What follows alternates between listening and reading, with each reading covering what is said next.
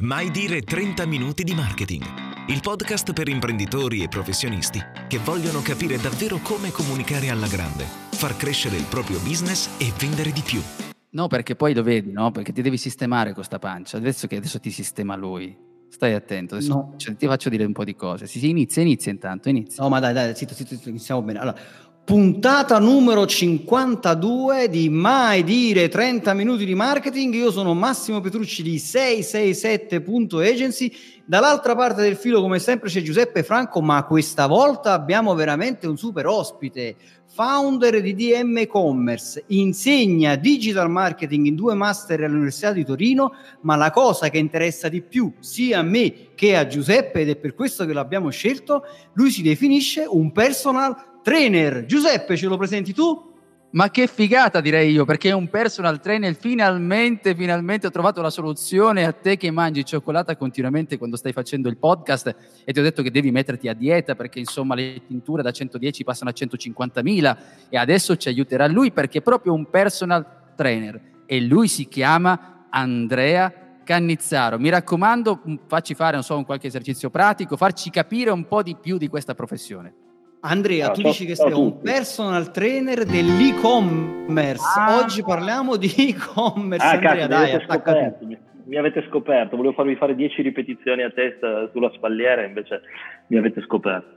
Sì, in realtà io mi occupo di, con la mia azienda di e-commerce. Mi, mi definisco un e-commerce personal trainer, nel senso che l'e-commerce è, una- è un'attività, è un progetto un po' più, più complesso che ehm, è- non è una scienza esatta, nel senso per farlo funzionare necessita di essere sempre eh, ritoccato in tante parti, insomma bisogno di cura, esattamente come eh, un personal trainer, quello classico che conosciamo, si occupa diciamo, del, del fisico delle persone, noi ci occupiamo del, dell'e-commerce, questo è in sintesi il senso. Ottimo, quindi oggi l'e-commerce. Allora, io ho qui un, un- un miliardo di fogli e, e pubblicherò una foto perché bisogna vedere questa scrivania che c'è, c'è una scrivania che penso che ci saranno 100 fogli con, con numeri, statistiche e c'è un numero molto interessante, c'è scritto qui 35 miliardi di euro. È una ricerca che ha fatto Casaligi Associato che dice che questo più o meno è il mercato del, dell'e-commerce in Italia, 35 miliardi di euro e forse questo è il motivo per il quale un po' tutti gli italiani sognano di aprire un e-commerce e quindi stanno lì che eh, magari chiamano esperti come te eh, e, e chiedono ok voglio aprire un e-commerce e, stanno lì e pensano che aprire un e-commerce è una cosa abbastanza semplice che dicono vabbè che ci vuole? Io prendo un software magari come WordPress ci metto un WooCommerce sotto carico 3-4 prodotti ho il mio e-commerce lo metto online vado su Facebook dico ai miei amici che c'ho l'e-commerce e comincio a vendere e poi si accorgono che non succede nulla ma qual è il problema? Cioè, cos'è che sottovalutano? Cioè, secondo te, quali sono le cose che veramente bisogna prendere in considerazione? E questo sì è il, il vero problema, nel senso che la facilità di accesso, a, in questo caso ai CMS dedicati all'e-commerce, ma alle tecnologie in generale, eh, ha diminuito ovviamente il, il digital divide tra chi decide di aprire un e-commerce oggi eh, e chi, lo riesce a fare insomma in tempo zero, perché basta installare fisicamente una piattaforma e tecnicamente hai aperto un, un e-commerce. In realtà un e-commerce è un progetto di business un po' più complesso e in realtà è un'azienda, perché ehm, io ti rilancio un'altra statistica che spesso vedo girare sul web di una- un paragone tra un'azienda che, che che vende abbigliamento in uno store fisico e un'azienda che vende abbigliamento online e si fa eh, notare come chi la vende online ha il 30% di costi in meno.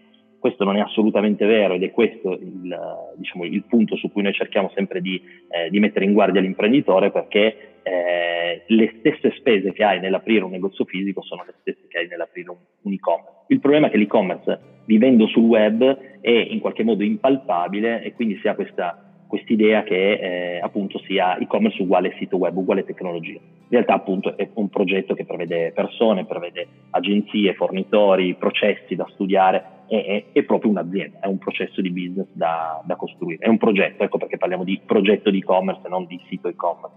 Questa è la prima grande di- differenza. E poi c'è tutto un progetto di marketing digitale che può essere abbastanza diverso, magari poi più avanti possiamo parlare degli utenti, delle tipologie di utenti che, che acquistano online o offline, ma che ad oggi si sente sempre parlare di, di omnichannel di, diciamo, di, parole inglesi che fanno aumentare la, la parcella di, noi consulenti, perché più diciamo eh, tecnicismi in inglese più, eh, più siamo quotati, ma che in realtà significa semplicemente che oggi l'utente è molto fluido, cioè compra online, offline senza una, senza una vera divisione. E l'imprenditore che apre oggi un progetto di e-commerce deve fare i conti non più con il suo competitor strettamente online ma anche con uh, i negozi fisici piuttosto che con altre tipologie di acquisto, i bot su Messenger piuttosto insomma, che, che, che altre modalità in cui tu puoi reperire quel prodotto o quel servizio. Ma infatti stavo leggendo una statistica prima di lasciare la parola a Giuseppe che è molto interessante, che diceva che l'80% dei consumatori eh, ha usato il cellulare all'interno di un negozio fisico prima di acquistare un prodotto, cioè ha usato il cellulare sostanzialmente per leggere recensioni, per confrontare i prezzi eh, e anche eventualmente per trovare negozi alternativi, non solo online ma anche anche fisicamente, cioè nel senso di dire solo nel negozio giusto, non è che qui intorno c'è un altro negozio che vende lo stesso prodotto a un prezzo più basso e magari posso comprarlo altrove. Quindi veramente qui non stiamo parlando soltanto di ora probabilmente ci stiamo allargando come sempre che nelle nostre puntate del podcast e Giuseppe facciamo l'effetto popcorn come l'ha definito lui e ci allarghiamo su altre cose. Però qui veramente ormai l'offline e l'online vanno veramente molto, molto strettamente, cioè veramente vanno a braccetto. E quindi oggi devi avere una presenza, anche se hai un negozio fisico, probabilmente devi avere una presenza online e una presenza anche interessante. Non ti puoi limitare semplicemente alla paginetta sul web oppure alla paginetta su Facebook. Io pensavo, quando eh, stavate dicendo del fatto degli utenti, anche il discorso della presenza sul web, queste cose messe insieme, se è vero quello che dici tu Massimo, del fatto che dobbiamo avere sicuramente una presenza valida, eh, un e-commerce in questo caso. Io chiedo ad Andrea, sì, però ci sono un sacco di cose che io potrei avere. Intanto ti chiedo, visto che parlavi di progetto di business, mi fai capire ovviamente dicendo così che c'è una ricerca ancora prima di parlare di tecnologia. Quindi poi ti chiedo di darmi qualche indicazione su quello, cioè qual è il tipo di ricerca che dobbiamo fare di mercato preciso per evitare di arrivare lì e fare costruire una cattedrale veramente nel deserto, ma non c'è nessuno che può avvicinarsi. Poi la seconda, eh, ti chiedo come ti devi relazionare a quel punto perché uno potrebbe dire guarda io ho timore di fare questo e-commerce perché c'è quello lì, quello più grande, quello in assoluto e la gente va a comprare dal grosso e quindi come rispondo a quel tipo di persone? Come motivo? Che cosa devono fare per distinguersi e non essere un'esatta copia di quello lì di cui stiamo parlando? Allora, sono due argomenti diversi ma che poi si uniscono. Sicuramente prima di aprire un e-commerce, quindi eh, c'è da fare un'analisi, un'analisi che non è soltanto un'indagine di mercato, un'analisi dei competitor, ma è anche un'analisi di, di, quali sono le possibilità che sto mettendo in campo per raggiungere un obiettivo. È ovvio che quando si parla di e-commerce il primo obiettivo che viene in mente è la vendita, cioè l'incasso, il fatturato e come ogni azienda ovviamente si vive di, di fatturati e di margini, però il tema principale è capire come posso servire, come posso risolvere un problema al mio utente tipo che oggi sicuramente risolve in un altro modo. Voglio dire, eh, non abbiamo bisogno dell'ennesimo e-commerce di abbigliamento, dell'ennesimo e-commerce di ehm, di elettrodomestici ad esempio, perché chiunque di noi riesce a comprare abbigliamento e eh, insomma che vive comunque in un posto civilizzato, pieno di negozi, riesce a comprare eh, tutti i prodotti e servizi di cui ha bisogno senza per forza necessità di, eh, di, di cervellarsi o di trovare un modo alternativo. Quindi dobbiamo partire dal presupposto che l'utente non ha bisogno di noi. A quel punto devo fare l'indagine di mercato su chi è il mio cliente, quindi la classica buyer persona che insegniamo diciamo, il giorno 1 del master digital all'università e capire come si muove, quali esigenze ha, che device utilizza, ovviamente che tipo di, eh, di background socioculturale ha, insomma le, le, la sua età, tutte le informazioni demografiche, per raggiungere eh, poi, il, per disegnare in qualche modo il suo customer journey, che semplicemente vuol dire come lui la mattina si alza e eh, viene tempestato dalla quantità di mail che gli sono arrivate nella notte e gli viene un'esigenza per poi arrivare effettivamente a comprarlo avvicinarsi al brand. Quindi diciamo che l'analisi in realtà è, ehm, deve vertere su che, qual è l'obiettivo che sto cercando di soddisfare, che è ovviamente la vendita, che è l'obiettivo massimo, ma in realtà è magari cercare di capire quali sono i servizi o ehm, tutte mode- le modalità di vendita che qualcun altro non, non, offre. E faccio anche degli esempi se no non si capisce niente. E vengo anche a risolvere il problema di perché mi devo oggi rivolgere al, al grande piuttosto che al, al, negozio più piccolo. Ovviamente risolvo subito un problema. Eh, mettere in paragone Amazon con qualunque, o un marketplace con qualunque altro sito e-commerce mh, come dire, lascia un po' il tempo che trova perché Amazon ha lavorato nel tempo di un grosso trust verso il cliente, quindi ha una fiducia incredibile. Ehm, e spesso si compra a parità di prezzo, addirittura a prezzo più caro l'utente dalle analisi che facciamo è evidente, ehm, preferisce comprare su un marketplace che ha avuto già la sua fiducia, dove magari c'è già la carta di credito registrata o un Prime, quindi è un abbonamento di fidelizzazione, oppure semplicemente so che se ho un problema, come dire, in tempo zero porto indietro il prodotto e ricevo i soldi senza troppe, troppe lamentele. Ecco, questo è la fiducia che ha creato e il classico progetto di brand che, che andrebbe fatto, che chiunque dovrebbe fare. Quindi quando parliamo di eh, competitor in realtà non è detto che Amazon, eBay o comunque un marketplace del settore eh, sia il mio competitor. Allora come risolvo il problema? Faccio degli esempi molto pratici che tanto eh, siamo dire, tutti professionisti o comunque imprenditori e ci capiamo. Se io compro un divano piuttosto che un elettrodomestico, le informazioni, non è detto che il prezzo sia l'elemento che mi fa scegliere un negozio online o fisico rispetto a un altro, o meglio, il prezzo è la leva principale ovviamente, perché a parità di prodotto perché devo pagare di più? Questo è, la, è la, diciamo, il ragionamento che, che, che facciamo tutti noi. Però poi mi viene in mente, ma io ho anche il divano in casa, me lo porteranno via il corriere che mi viene a portare quello nuovo? E quindi se non ho questa informazione sulla scheda prodotto, io ho il dubbio che poi mi devo tenere due divani in casa, piuttosto che ho la lavatrice, mi portano quella nuova, il ritiro in alcuni casi è insomma, previsto, però me lo specifichi eh, in maniera molto, molto chiara. È prevista una consegna al piano o me lo devo tirare su dal, insomma, dalla strada e tirarlo su per le scale?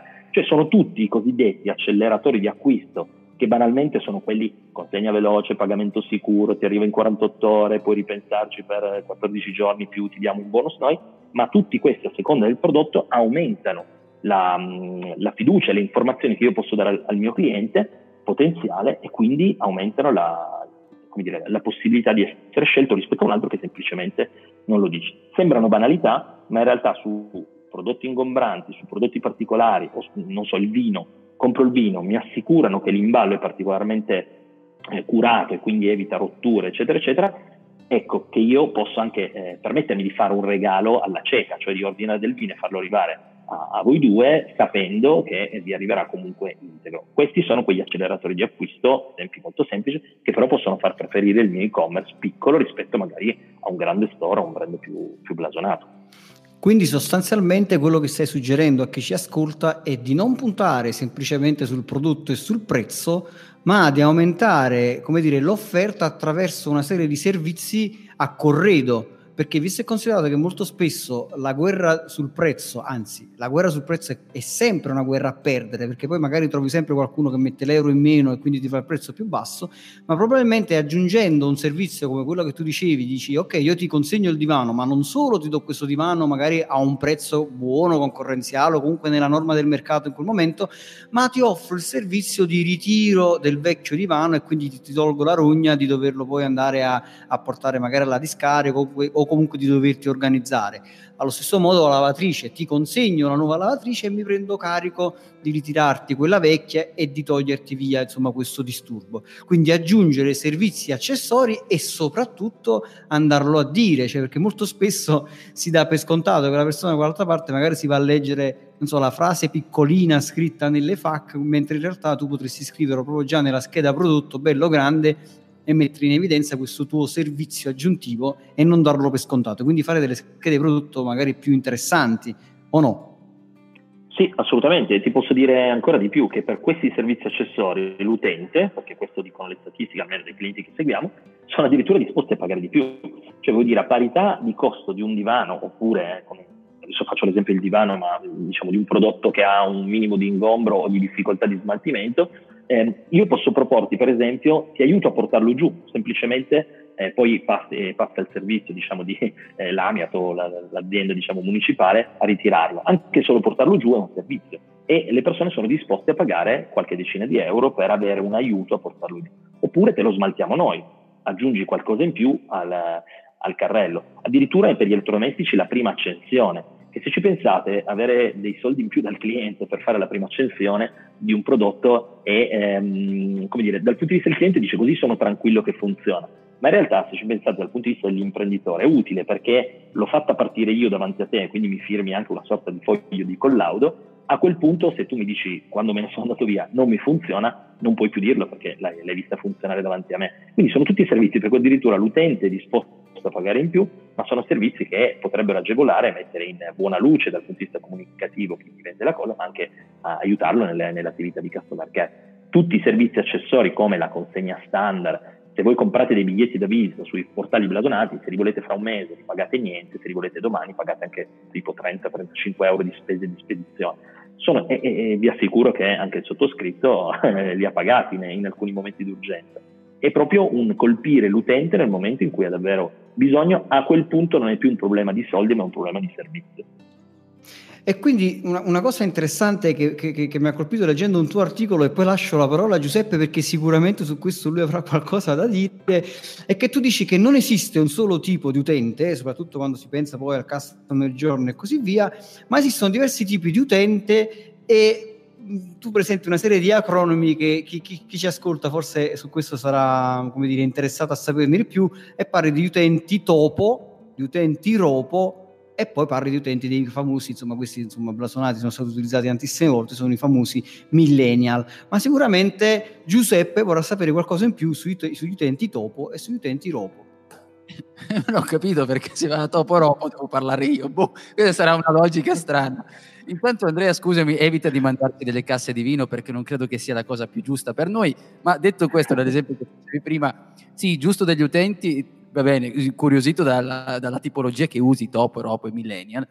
Una cosa che voglio dirti come altra domanda è questa. Mi sembra che, eh, raccontata così, che va bene, però ci potrebbe essere qualcuno che dice sì, ma è troppo semplice perché anche sui servizi, ok, io che inizio, cioè inizio da, da zero, ok, ho un e-commerce da zero, non è che posso offrire necessariamente tutti quei servizi che tu mi stai dicendo, perché cioè comunque rientra anche una logica di costo. Per cui che cosa faccio? Come faccio se ho veramente poche risorse? Abbandono e vado a bermi le casse di vino o effettivamente ho una vigna alternativa? Quindi prima dimmi sul topo e poi se riesci a darmi una risposta anche su questo. Allora, beh, eh, Topo e Ropo sono due acronimi che ahimè non ho inventato io, se no non sarei qui a parlare con voi.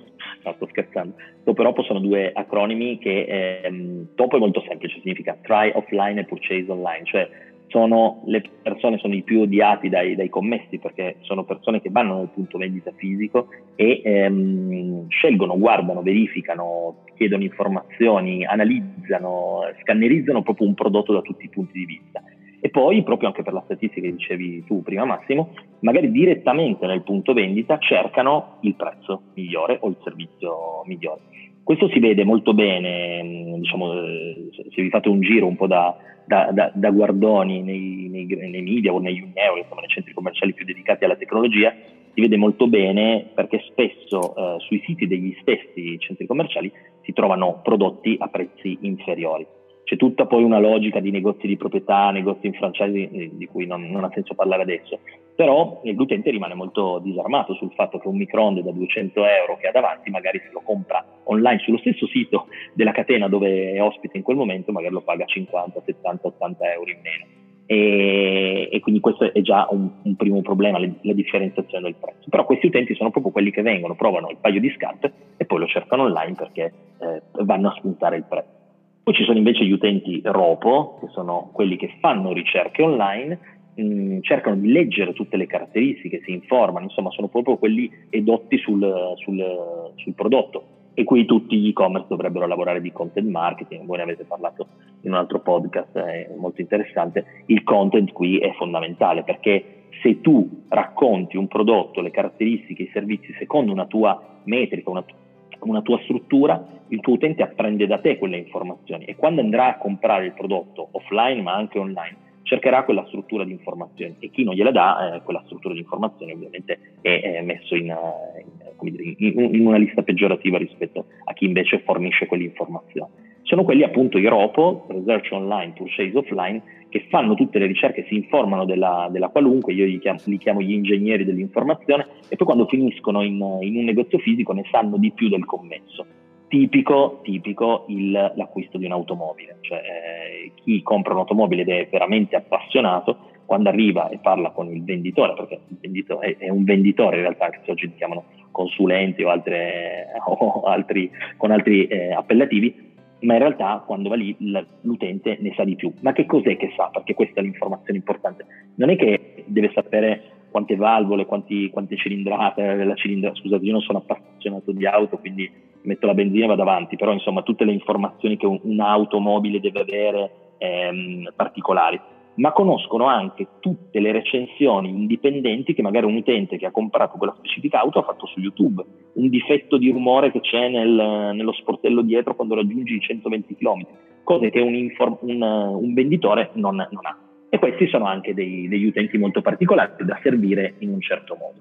E poi ci sono i famosi millennial di cui nessuno eh, ne ha mai visto una specie vera girare che eh, sono utenti che hanno delle caratteristiche, al di là che tutti noi li immaginiamo come utenti giovani, e così è perché l'età anagrafica è quella, però sono utenti che un po' si informano online, quindi hanno sempre lo smartphone in mano in qualche modo e si informano anche tramite social particolari eh, che erano poco adatti prima all'informazione, cioè Instagram è diventato oggi un, um, un luogo dove posso incontrare questi utenti che eh, cercano informazioni sulle aziende sono un po' topo, diciamo un po' ropo, quindi non hanno una struttura fissa, ma soprattutto hanno il vantaggio che se il brand ha certi valori e li comunica, quindi valori etici, valori eh, particolarmente importanti, se ne innamorano e diventano molto eh, brand lover, come si dice, cioè sono molto affezionati al brand e difficilmente eh, gli fanno passare eh, qualche defiance comunicativa. Questi sono utenti molto particolari a cui stare attenti, ma sono quelli da cui si può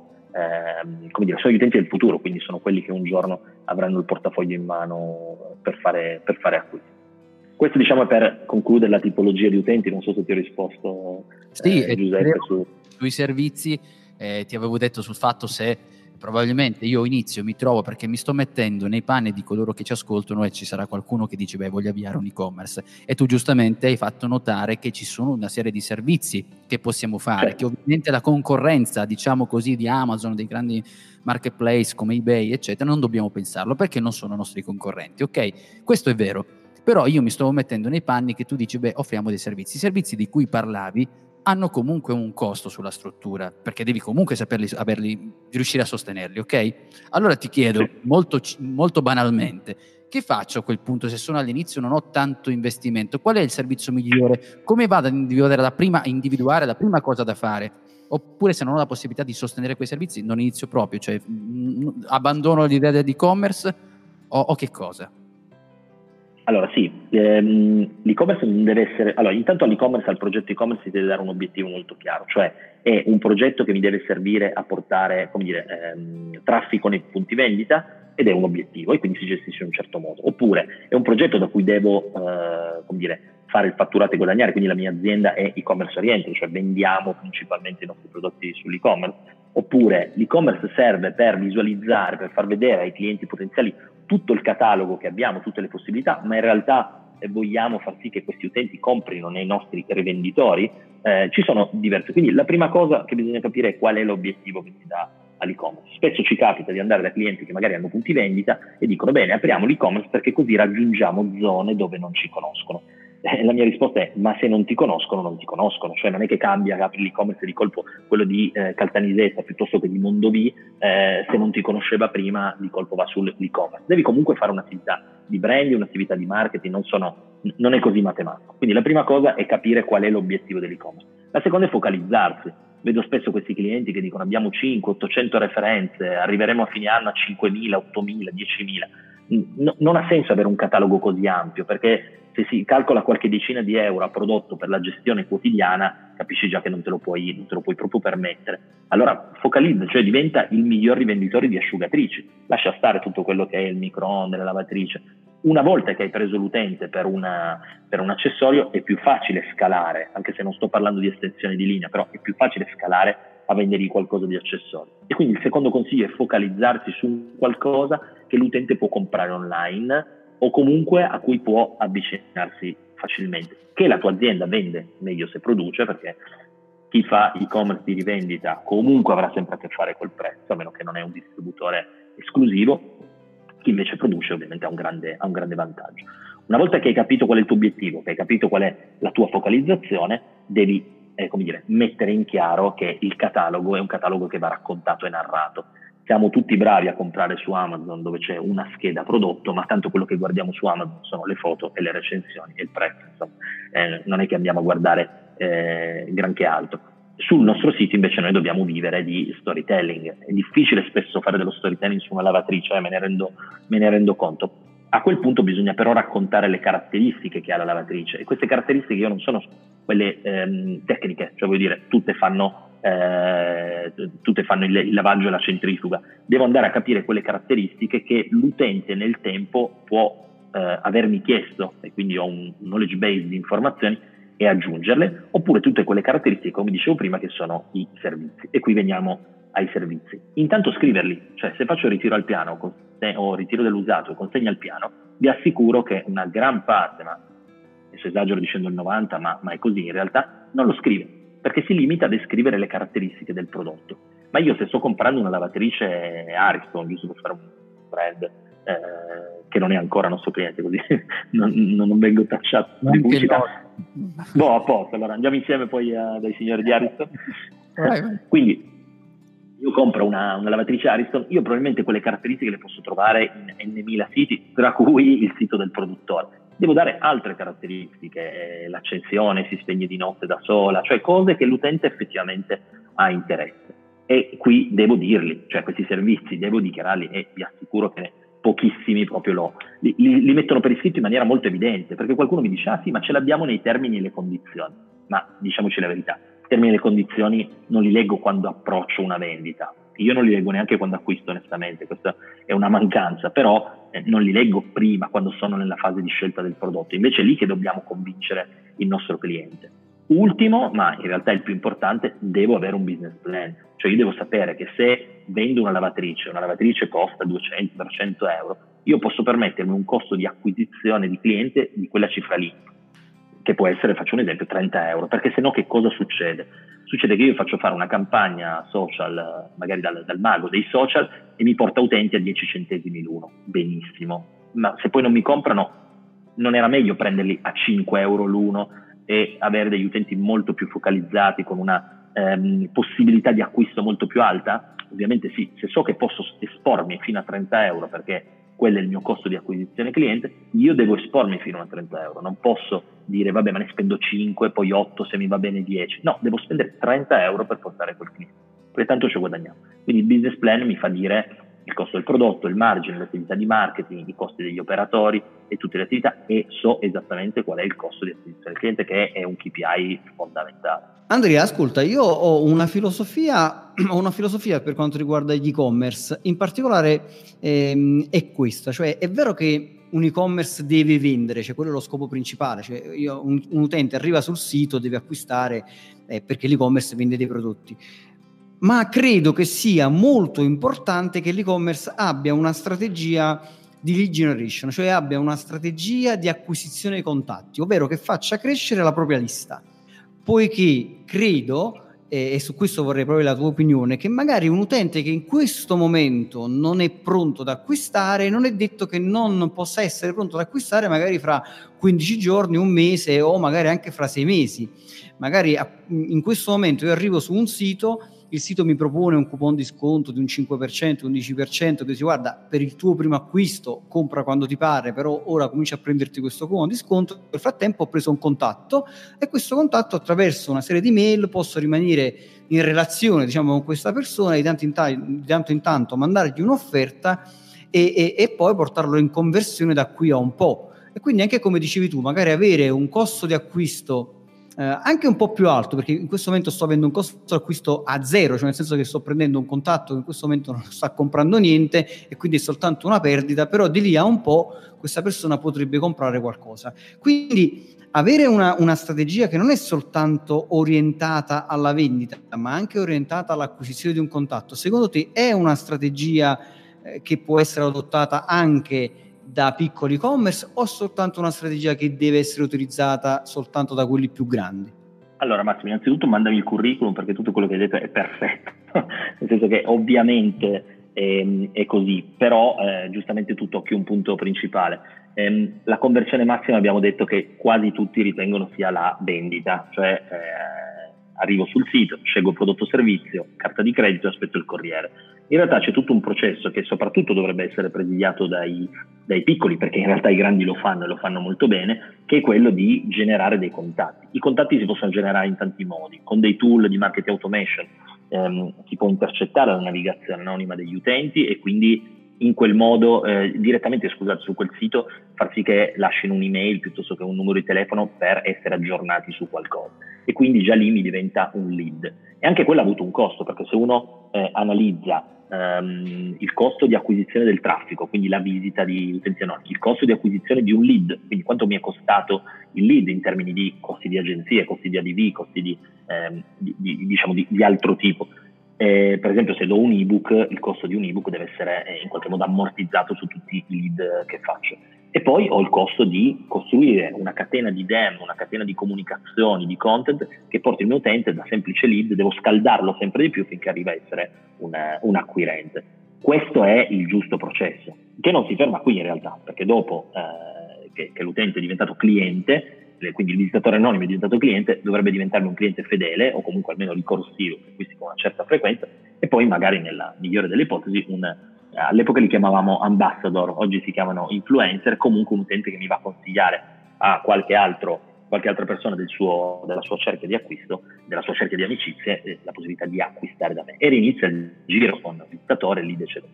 La lead generation per noi è fondamentale e, partiamo sempre quando spieghiamo che cos'è un e-commerce dal dire se togli la E eh, dalla parola commerce, da qualsiasi altra parola che riguardi internet, in realtà esattamente tutto quello che c'era prima, cioè diventa commerce, diventa vendita. Ed è la stessa cosa. Io devo eh, mappare le stesse situazioni che ci sono digital con le ovvie differenze nel mondo reale. Faccio un esempio, un utente che entra in un negozio non è detto che ha, ha due possibilità, sta solo guardando e andrà via oppure potrà acquistare. Come lo approccio, quanto è invasiva o poco invasiva la commessa, quanto il prodotto è interessante, quanto l'ambiente circostante è user friendly, quindi nel caso di un e-commerce quanta UX, quanta attività di user experience è stata fatta per renderlo gradevole e facile, quanti sistemi di cassa sono agevoli, per esempio accettano la mia carta di credito, accettano il Satispay piuttosto che altri strumenti. Questo è il modo giusto di fare e-commerce, cioè non è prendo il CMS, mi adeguo al CMS, prendo il mio catalogo, lo carico su, ma è chi ho dall'altra parte, qual è l'utente.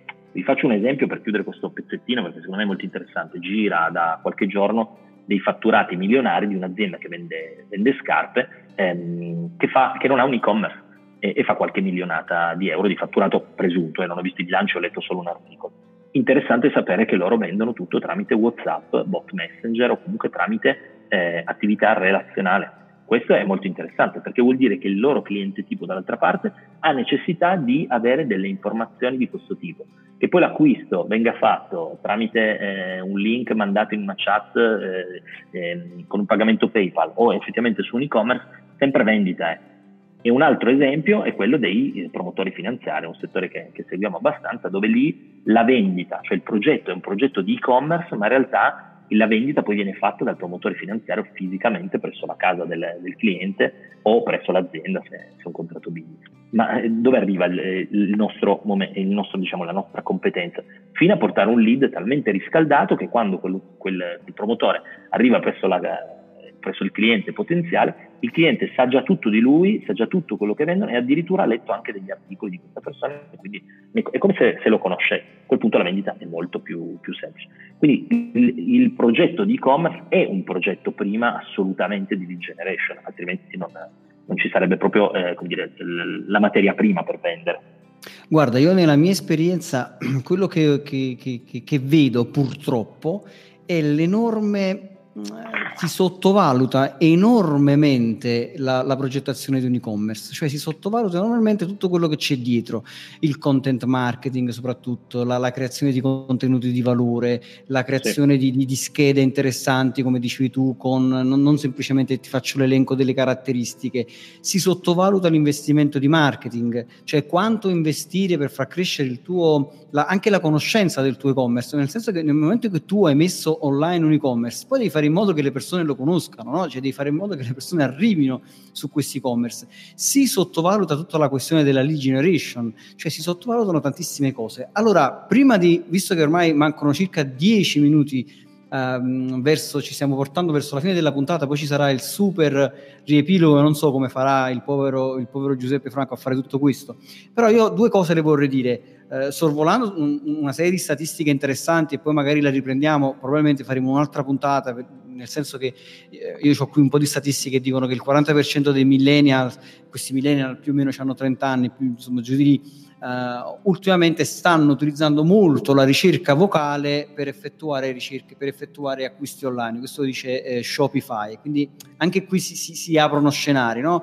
Eh, lo stesso Shopify dice che intorno al, al 2020 il 45% delle vendite sarà eh, aumentato dal punto di vista del mobile, quindi si aprono altri scenari e così via. Però quello che ti chiedo, questo è il futuro, ritornando un attimo qui sul presente, ti chiedo uh, di, di, come dire, di, di, andare un po' più sul pratico, dal punto di vista di un utente che in questo momento ha un piccolo e-commerce, eh, quindi non stiamo parlando dei grandi, big e così via, c'ha un suo e-commerce mm, che, che vuole cercare di portare avanti, secondo te qual è un investimento medio, e anche qui è una domanda un po' da un milione di dollari, che dice ok, un investimento medio potrebbe essere 1000 euro, potrebbero essere tantissimi, potrebbero essere zero, dipende anche dai risultati che vuole raggiungere. Però cerchiamo di rientrare più o meno in una media di, proprio esperienziale, no? di, di, più o meno quello che potrebbe essere un'idea, di quello che potrebbe essere chiaramente un investimento, ma soprattutto quali sono quelle KPI, ovvero quei valori che secondo te sono più importanti al di là della vendita in sé che sia un valore importante che comunque devono essere tenuti presenti quando si analizza la crescita di un, di un e-commerce per far sì che oggi un e-commerce che rende poco da qui a un po' potrebbe cominciare a rendere di più cioè in che modo riesco a far crescere in maniera percentuale rispetto alle mie possibilità il mio attuale e-commerce. Mi rendo conto che può una, una domanda da un milione di dollari, però cerchiamo di renderla quanto più possibile. Cioè, diamo un consiglio preta a portè per le persone che in questo momento ci stanno ascoltando. Ah, diciamo che eh, ci sono i cosiddetti KPI, quindi ci sono degli indicatori, parto dalla fine, diciamo, quali sono gli, le cose da monitorare. Ci sono degli indicatori che ci dicono un po' lo stato di salute dell'e-commerce, quindi ritorniamo al concetto di personal trainer, cioè come sta andando il mio e-commerce, il mio organismo e-commerce, come sta funzionando. Un po' sono i costi di acquisizione, quindi il costo di acquisizione delle visite, dei lead, il costo di acquisizione del cliente, riesco a fare un, un acquisto, quanti riescono a fare un acquisto ricorsivo, eccetera. Poi ci sono quei... Eh, eliminando tutte quelle che sono le cosiddette vanity metrics, cioè tutte quelle metriche che sono interessanti ma, eh, ma poco utili, per esempio quanti like ho su Facebook, eccetera, però posso eh, verificare quanto traffico mi generano i singoli, i singoli, canali social. Questo è abbastanza importante per capire se è meglio puntare su un canale più relazionale, con un, con un target specifico anche di età come Facebook, oppure puntare su un canale più visual eh, come, come Instagram, o addirittura su un canale eh, un pochino più professionale come LinkedIn. E poi ci sono anche delle cose creative che si possono realizzare incastrando tutti questi, questi social e spostando il canale business, l'utente business su Facebook nel suo momento libero, insomma. Però ci sono queste metriche. Poi ovviamente una metrica, la metrica fondamentale di, di ogni e-commerce è il numero di carrelli abbandonati che io riesco a recuperare. Quello del carrello abbandonato è, è spesso, um, come dire, um, lasciato un attimo da parte come metrica perché è onerosa da analizzare ma il, carrello, il numero di carrelli abbandonati, se sta entro certe percentuali, entro certe metriche che non sono standard, non esiste, come dire, esistono delle statistiche ma non valgono per tutti gli e-commerce, però il carrello abbandonato è veramente lo stato di salute e lì c'è il fatturato perso. Quando io ho un numero di visite che cresce perché la mia agenzia sta facendo un buon lavoro di, di portarmi traffico grazie al SEO, all'AdWords, ai social, eccetera, e ho tanti carrelli abbandonati, un buon numero di carrelli abbandonati, e ehm, è lì che devo cercare di capire il perché li hanno abbandonati e soprattutto in quale fase del checkout. Quindi io agli e-commerce piccoli direi innanzitutto di vado sul pratico, di trovare un CMS molto semplice da, da gestire e di dedicare il 20%, fatto 100 il budget, non più del 20% in tecnologia.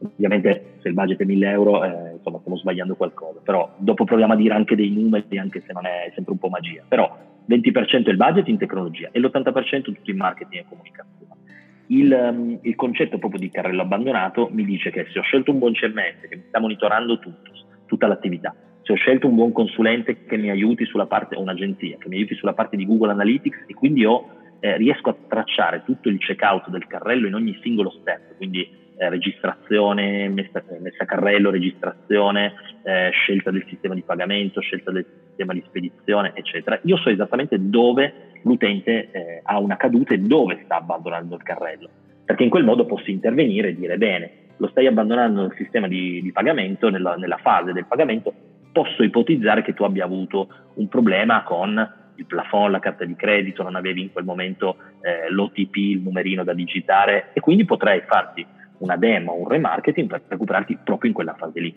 Questa del, del recupero dei carrelli è ovvio che è direttamente proporzionale al traffico e, e alle visite che ho, quindi devo lavorare molto di traffico. Dopodiché, quindi CMS, analisi Google e checkout molto ben, ben strutturato e monitorato, dopodiché andrei a capire qual è la mia percentuale di conversione. Fatto 100 il numero di visite, quanto riesco a convertire. E qui per un e-commerce appena nato, di un brand che magari è noto ma non è un brand internazionale, molto blasonato, arrivare all'1% di, di conversione è davvero champagne, almeno per i numeri che, che ho visto, perché non vedo conversioni molto più alte quando, come dire, per il primo anno di, di un e-commerce. Eh, queste più o meno sono le metriche che, che consiglierei io di, di, analizzare. Ce n'è ovviamente tantissime, noi ne, ne abbiamo calcolate quasi 300, però insomma eh, non valgono per tutti e, e alcune sono, sono, particolarmente complesse poi da, da analizzare. Eh, quanto costa? Insomma, mi chiedevi l'investimento, è sempre un po' un, un perno all'otto perché ehm, dipende molto che cosa faccio. Allora, partiamo dallo sviluppo, diamo dei numeri diciamo di mercato. Lo sviluppo di una piattaforma e-commerce può partire da 5-8 mila euro, ovviamente arrivare a cifre abbastanza importanti. Quali sono i, eh, i parametri che fanno eh, modificare in, in, aumento insomma, la cifra? Sono sicuramente è ovvio che se prendo un, un template eh, e lo carico su un CMS e ho finito lì, dire, quella è un'attività forse che in una giornata si risolve. Ed è tipicamente quello che fanno i, ehm, eh, gli imprenditori quando si rivolgono al cosiddetto programmatore, al cosiddetto consulente singolo, di cui io ho massima stima e non, non, voglio attaccarli perché spesso mi attaccano sui social per queste mie dichiarazioni, però il problema vero è che non posso rivolgermi a un'unica competenza per tirare su un progetto di commerce, perché il programmatore fa il programmatore e eh, non, può fare, non può conoscere tutti i 5-6 aspetti di un e-commerce che vanno dalla logistica all'amministrazione. Quindi non può costare 1000 euro un e-commerce, giusto per capire quello che troviamo poi in giro. Ehm, 8-10 mila euro è l'investimento corretto per quanto riguarda la piattaforma. Poi ci sono dai 5 diciamo, ai 10 mila euro è corretto. Poi ci sono tutte le integrazioni con i gestionari, con i sistemi di logistica, con i sistemi di fatturazione se sono esterni, con altri tool di terze parti, con i sistemi di marketing automation, eccetera, eccetera, eccetera. E questo capite che è puramente tecnologico. Fatto che tutto questo valga il 20% del mio budget, io devo destinare un bel po' di budget per fare quello che dicevi prima tu, ma cioè devo portare traffico, devo monitorare, devo avere persone che dai dati mi tirano fuori delle informazioni perché tutti siamo bravi a loggarci su Analytics di Google, a fare il, il corso, a leggere che ho tot visite, arrivano da, dall'Umbria piuttosto che dal Piemonte, che navigano la sera, eccetera. Ma questo dato non è un'informazione, è semplicemente un dato. Allora poi posso capire se la domenica ho più navigazione in centro Italia e più acquisti in centro Italia, allora prendo, questa è già un'informazione che mi dà, e può eh, guidare una mia scelta di business. Um, il mondo dell'e-commerce è assolutamente data driven, eh, devo verificare che cosa succede per prendere delle, delle, decisioni, scusate, altrimenti la decisione è sempre di pancia, questo è fondamentale. Non so se ho risposto. No, no, hai risposto ampiamente a tutta questa roba, non so se Giuseppe vuole aggiungere qualche cosa prima del super lancio, caro Giuseppe. Io avrei una domanda veloce che tra l'altro è anche una curiosità. Pensando alla tipologia di utenti che dicevi anche dei millennial, tu hai citato spesso questo social che comunque Instagram, che ormai ne sentiamo parlare, tra tutti anche noi abbiamo dedicato anche una puntata, insomma, ti chiedo, hai un esempio pratico di buon uso di questo social nell'e-commerce? Cioè, che ne so, faccio vedere, guarda com'è bella la mia centrifuga? Cioè, non lo so, fammi un esempio proprio concreto che ti viene in mente. Allora, lì ci sono due o tre esempi che si possono portare. Il primo è quello, allora, su, su, Instagram c'è un certo tipo di pubblico che sta facendo una certa cosa, cioè sta scorrendo delle foto, vedere dei mini video, poi con l'introduzione anche di IGTV, quindi del, dei video un po' più lunghi così, eh, si arriva a degli strumenti molto più interessanti perché si possono fare tutorial o unboxing di prodotti, diciamo, con, con una qualità e un una velocità anche nel, diciamo, nel, nell'utilizzo da parte dell'utente molto interessante. Eh, non c'è una best practice, però ti posso dire che il prodotto messo su è taggato come prodotto, eh, come dire, produce un acquisto, quindi il classico prodottino dove poi vediamo i pallini bianchi, ci clicchiamo su e vediamo le targhette e posso acquistarlo, produce un acquisto se il brand è piuttosto noto e quello di solito è un acquisto eh, molto emozionale, molto emotivo. Um, negli Stati Uniti ad oggi è possibile acquistare direttamente su Instagram o comunque ci sono delle, delle, diciamo, degli esperimenti, a breve ovviamente sarà possibile anche farlo da noi. Invece ad oggi in Italia che cosa succede? Sei su Instagram, schiacci il pallino, vedi la, la scheda prodotto e in realtà poi vai sul sito, cioè vedi un preview dell'immagine e poi vai sul tuo sito e qui c'è tutto il tema dell'ottimizzazione del sito per il mobile e per il social in generale. Però questo funziona almeno per portare traffico per far sì che io possa cookizzare l'utente e poi riprenderlo in, in maniera fuori Instagram. Dall'altra parte, appunto, tutto quello che è content funziona molto meglio rispetto a tutto quello che è vendita. Io faccio l'unboxing, anche se è un prodotto molto emozionale, ehm, che per alcuni può essere un orologio, per altri può essere una, una TV piuttosto che un frullatore, se io lo faccio uh, vedere in un contesto uh, particolare e, eh, come dire, eh, faccio vedere uno storytelling anche simpatico, a seconda poi del tone of voice che vuole usare il brand, quello è un sistema che funziona. Forse vi ricorderete qualche anno fa di, quel, di quell'utente che metteva gli iPhone dentro il, il famoso insomma, frullatore che poteva frullare ah, la qualunque. No. Eh, ok, quello era un modo per far vedere quanto era potente questo Blade di qualcosa. Eh, Will Blended, una cosa di questo. Eh, qualcosa del genere. Io, sì, sì, Oppure sì. vi ricorderete in tv il famoso chef Tony che eh, pubblicizzava i, i, Miracle Blade, i coltelli particolari. Quei coltelli hanno una qualità infima se, se li guardate diciamo, dal punto di vista di un professionista che li usa tutti i giorni. Però lo storytelling e la modalità di televendita con il personaggio, quindi con, possiamo dire, con, con il, l'ambassador, l'influencer, Tony, funzionava molto bene e sicuramente i numeri ci sono, ci sono stati. Un altro modello che può funzionare su Instagram, siccome il dialogo è molto particolare, è quello di utilizzare un influencer. Qui apriamo un capitolo di cui si potrebbe fare una puntata doc. L'influencer è quella persona che ha credibilità in un certo settore, ma che soprattutto eh, muove le masse perché colui che ha tanti fan e eh, quindi si spera che parlando di un frullatore o di una crema possa portare gente a comprare è un falso mito. Eh, è una persona che è riconosciuta perché è l'esperto dei frullatori. Allora quando l'esperto dei frullatori prende il frullatore, il mio frullatore in mano, a quel punto mi farà una recensione che vale 10 volte quella di un utente. Tutto questo è vendita e Instagram può essere sfruttato in questo modo. Sono solo degli esempi, ce ne degli altri ovviamente. No, questo, questo, è molto interessante. Io uh, avevo letto una, una, una statistica di, di, Social Media Today che diceva che gli utenti mh, di Instagram trascorrono più tempo sugli e-commerce rispetto a quelli provenienti da Facebook e dava pure un numero della durata media che era di 192 secondi, circa 3 minuti e così via.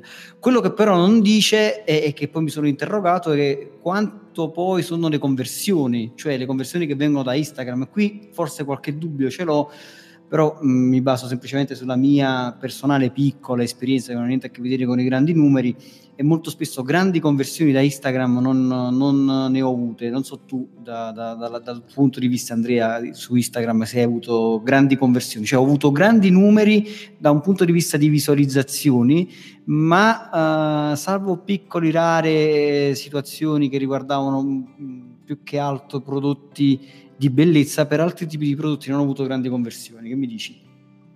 No, no, confermo, confermo la tua statistica, anche noi, anche per brand abbastanza blasonati abbiamo lo stesso, lo stesso problema, ma ehm, il vero problema secondo me è che Instagram, soprattutto per i, per i grandi brand, ma in generale per tutti, è visto, ed è così in realtà, come eh, social fotografico.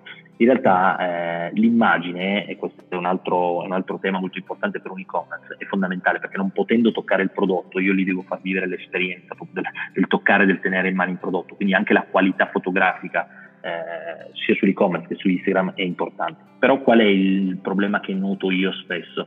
O um, i brand di moda, per esempio, o di, di beauty, che prediligono la, la figura dell'influencer o comunque della testimonial che, eh, che su, sui loro scatti e quindi il rischio è quello di spostare l'attenzione molto sulla persona e non sul prodotto, oppure viceversa c'è solo prodotto e non c'è un contesto. Anni fa, ma ormai non funziona più, eh, spostando e mettendo semplicemente delle creme, dell'abbigliamento, delle scarpe all'interno di contesti poco poco usuali, ad esempio sul bordo di una piscina, le scarpe col tacco piuttosto che un, uh, un vestitino appeso a un albero, eh, davano molti più, più, riscontri di oggi dove c'è anche un, dire, un overload informativo importante. Oggi se notate, se, se guardate una persona scorrere lo stream di, di, Instagram sembra un pazzo furioso che gira le, le foto a, a 100 all'ora perché veramente c'è una, una quantità di informazioni impressionante. Quello che, che funziona è fermarsi su, e, e dare un'immagine scusa, che, che colpisca e che faccia fermare. Caro Andrea, purtroppo la clessidra ormai è impietosa, anzi ha consumato tutta la sabbia che ormai si è depositata lì eh, sulla, sulla, sulla, base della clessidra, quindi vuol dire che il nostro tempo purtroppo è finito. E io ti ringrazio tantissimo perché questa è una puntata che probabilmente ce ne vorrebbero tre per raccontare tutte le cose che riguardano l'e-commerce e non è detto se tu ci farai dire, l'onore di essere ancora qui con noi di, di, fare un'altra puntata ancora sull'e-commerce per magari andare ancora più in profondità e dare ancora maggiori consigli. Prima di lanciare il riepilogo di Giuseppe, e non so come lo farà perché veramente abbiamo detto tante cose, io ti vorrei chiedere dove ti trovano, cioè le persone che ci hanno ascoltato, se vogliono contattarti, come, come devono fare? Vabbè, Andrea Canizzaro su LinkedIn piuttosto che su dmcommerce.it che è la, che è la mia azienda. Diciamo, da questi due touch point, come diciamo noi dell'e-commerce, sicuramente vi trovate in qualche modo. Perfetto, grazie Andrea, sei stato veramente gentile e a questo punto, signore e signori, il riepilogo di Giuseppe Franco. Ed eccoci con il super mega riepilogo che tutti ascoltano. Il mondo del podcast si ferma per ascoltare questo riepilogo che è iniziato oggi un po' strano questa puntata perché è iniziata con una delusione. La delusione perché io mi aspettavo un personal trainer per il mio amico Massimo. In realtà ci siamo trovati che cosa? Un e-commerce personal trainer, penso di aver detto così in un ordine inverso, comunque Andrea Cannizzaro, che poi abbiamo scoperto che ci ha detto delle cose molto interessanti e ci ha parlato un po' di questi e-commerce, come bisogna strutturarli, che cosa dobbiamo capire, cosa dobbiamo osservare noi dall'esterno e abbiamo cominciato a raccontare un po' di questi elementi. La prima cosa che poi abbiamo, siamo andati a capire è che cosa serve l'e-commerce, come dobbiamo farlo, chi deve farlo e poi abbiamo parlato anche dei confronti con chi, con i grandi, quelli grossi tipo Amazon, eBay e ci siamo detti attenzione, attenzione, non bisogna fare in quella maniera, non dobbiamo seguire quelli, ma noi dobbiamo trovare la nostra strada. La nostra strada può percorrere, può trovare spazio dove? Attraverso i servizi. Se noi troviamo dei servizi, cioè servizi, ad esempio, abbiamo un divano, lo portiamo, veniamo a prendere quello vecchio, ti portiamo quello nuovo, è un modo di offrire un servizio. E non solo, possiamo ancora stringere quello che stiamo vendendo, invece di occuparci di tutto, come fanno magari come fa Amazon che vende qualsiasi cosa, noi possiamo stringere e vendere solo un prodotto, specializz- specializzarsi. Attenzione però, non possiamo fare solo questo, dobbiamo stare attenti a un sacco di cose perché l'e-commerce non significa solo vendita immediata, solo vendita diretta, possiamo cercare di capire anche tutte le tipologie di utenti. Abbiamo delle persone che ad esempio arrivano sul nostro e-commerce, non è detto che stiano comprando in quell'istante, ma possiamo fare tutto ciò che riguarda, cioè creare una campagna di traffico, portare delle persone che si iscrivono alla nostra lista e noi possiamo curare, nutrire queste persone. È chiaro, abbiamo anche evidenziato che l'e-commerce è un progetto totale di business, quindi va fatta una ricerca prima, va analizzato il mercato, va, bisogna capire esattamente come muoversi. Ma attenzione, quando abbiamo parlato anche di utenti, abbiamo parlato degli utenti topo, che sono quegli utenti che vanno lì, insomma, vado, mi provo le scarpe e poi le compro sul sito. Vado lì, ti rompo le scatole dico, oh che bello questo televisore, ma è fantastico, guarda, mi sta chiamando mia moglie. Va via, non torna più in quel negozio e lo compra sull'e-commerce. Poi abbiamo gli utenti ropo, noi coglioni, no, i ropo, cioè sono coloro che sanno quasi tutto, vanno a quello lì che vende, eh, per esempio, le automobili e chiede, pensa di sapere, so, perlomeno sa delle cose, quindi rompe abbastanza le scatole, ne sa quasi più del commerciale, insomma, e dobbiamo anche capire come gestire quelle persone. Lo possiamo fare attraverso attraverso i contenuti. E poi abbiamo i millennial. I millennial chi sono? Sono quelli che eh, i ragazzi, dovrebbe dire, anche se poi non è, sono più ragazzi, perché comunque l'età media si alza sempre di più, ma utilizzano un media per eccellenza, per esempio Instagram, abbiamo detto, e come caratteristiche possono essere un po' topo, un po' ropo. Queste due tipologie per capire anche l'idea quando noi stiamo comunicando e come stiamo organizzando il nostro, il nostro e-commerce. Poi abbiamo parlato anche di, del passaggio, l'elemento che deve fare, che cosa fa il nostro utente quando arriva, come si muove, dove va. Abbiamo parlato anche di carrelli. Carrelli significa che noi non dobbiamo ingannarci del semplice fatto, oh che bello, il mio ipotetico cliente ha messo qualcosa sul carrello, quello non significa una vendita. Quindi noi dobbiamo avere una particolare attenzione, capire quali sono le percentuali e andare ad intervenire negli spazi dove non siamo stati così efficaci, andare a risolvere questo tipo di problematiche. Ma, ma, ma, ma, ma, ma se sono un piccolo, un piccolo e-commerce e devo capire, devo crescere, come fare? Abbiamo tirato quella super parola che si dice KPI, cioè questi punti, queste cose, che, quali sono i valori che devo controllare se tutto si sta muovendo bene. Ed ecco che ritorna in quel caso la forza prestante di Andrea Cannizzaro in versione personal trainer, ma dell'e-commerce, che dice attenzione, qui nella sezione carrello mi sa che devi fare qualche flessione in più, sempre in senso metaforico, oppure devi risolvere queste immagini, oppure devi sistemare questo contenuto. Solo così riusciamo a capire come muoversi. E il consiglio è avere un buon gestionale e ricordarsi che in percentuale bisogna avere un 20% di attività, magari spesa per un, un, un gestionale, e l'80% invece dedicato a marketing e comunicazione. E infine, e infine abbiamo parlato anche di una parola che è venuta fuori cookiezzato, che significa tenere traccia dei nostri clienti una volta che arrivano sul nostro sito e-commerce e poi noi riusciamo a tracciarle tramite un codicino che potrebbe essere quello di Facebook, quello del nostro sistema di eh, content manager e cercare di tenere traccia del, di questa persona. E infine, infine abbiamo parlato di nuovo di Instagram. Instagram, quale tipo di contenuti si possono utilizzare? Quello che è venuto però alla fine, abbiamo capito sì, che Instagram è il social del momento, possiamo dire così, ci sono dei contenuti che un po' strizzano l'occhio a quello che già succedeva su altri canali come YouTube, ma alla fine, soprattutto in Italia, non abbiamo grandi conversioni. Ma scusi, quanto costa? Ma no, lo compro online. E detto questo, siate felici ovunque voi siate. Ciao! Ciao! Ciao a tutti!